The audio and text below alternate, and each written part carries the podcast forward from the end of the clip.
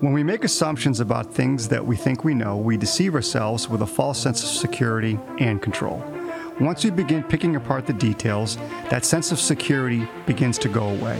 What can we do to make sure that we are actively listening and learning in a way that helps us perform at a higher level?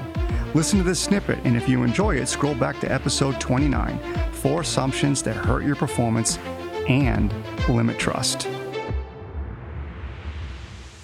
Why do you think people make assumptions on what we think we know. When we make assumptions about what we think we know, it's a way to keep ourselves safe. We were able to keep ourselves in control. If we walk into a, a conference room and have a conversation, we walk into an environment that the conversation's already going on or whatever it might be, when we can make assumptions about what we think we know that is going on, it lets us feel like at least we're in control of what might be happening to a degree in front of us.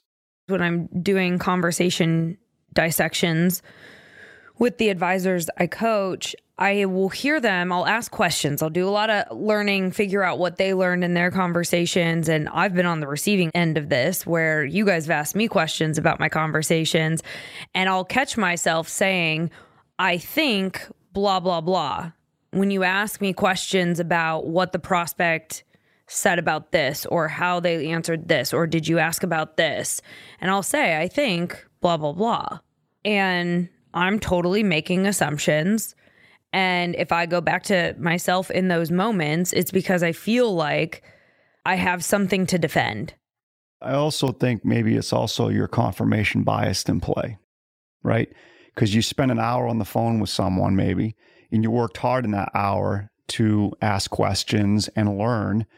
And now that the meeting's over and you've invested that time and energy, you might be connecting some dots in a particular way that allows you to feel good about the conversation and to feel good about the effort you put into it and maybe even feel good about the direction it went. So a little bit of that confirmation bias kicks in Thanks for listening to Breaking Sales. If you want to get engaged with us outside of the podcast, be sure to go to our website, lappin180.com. Go to contact us.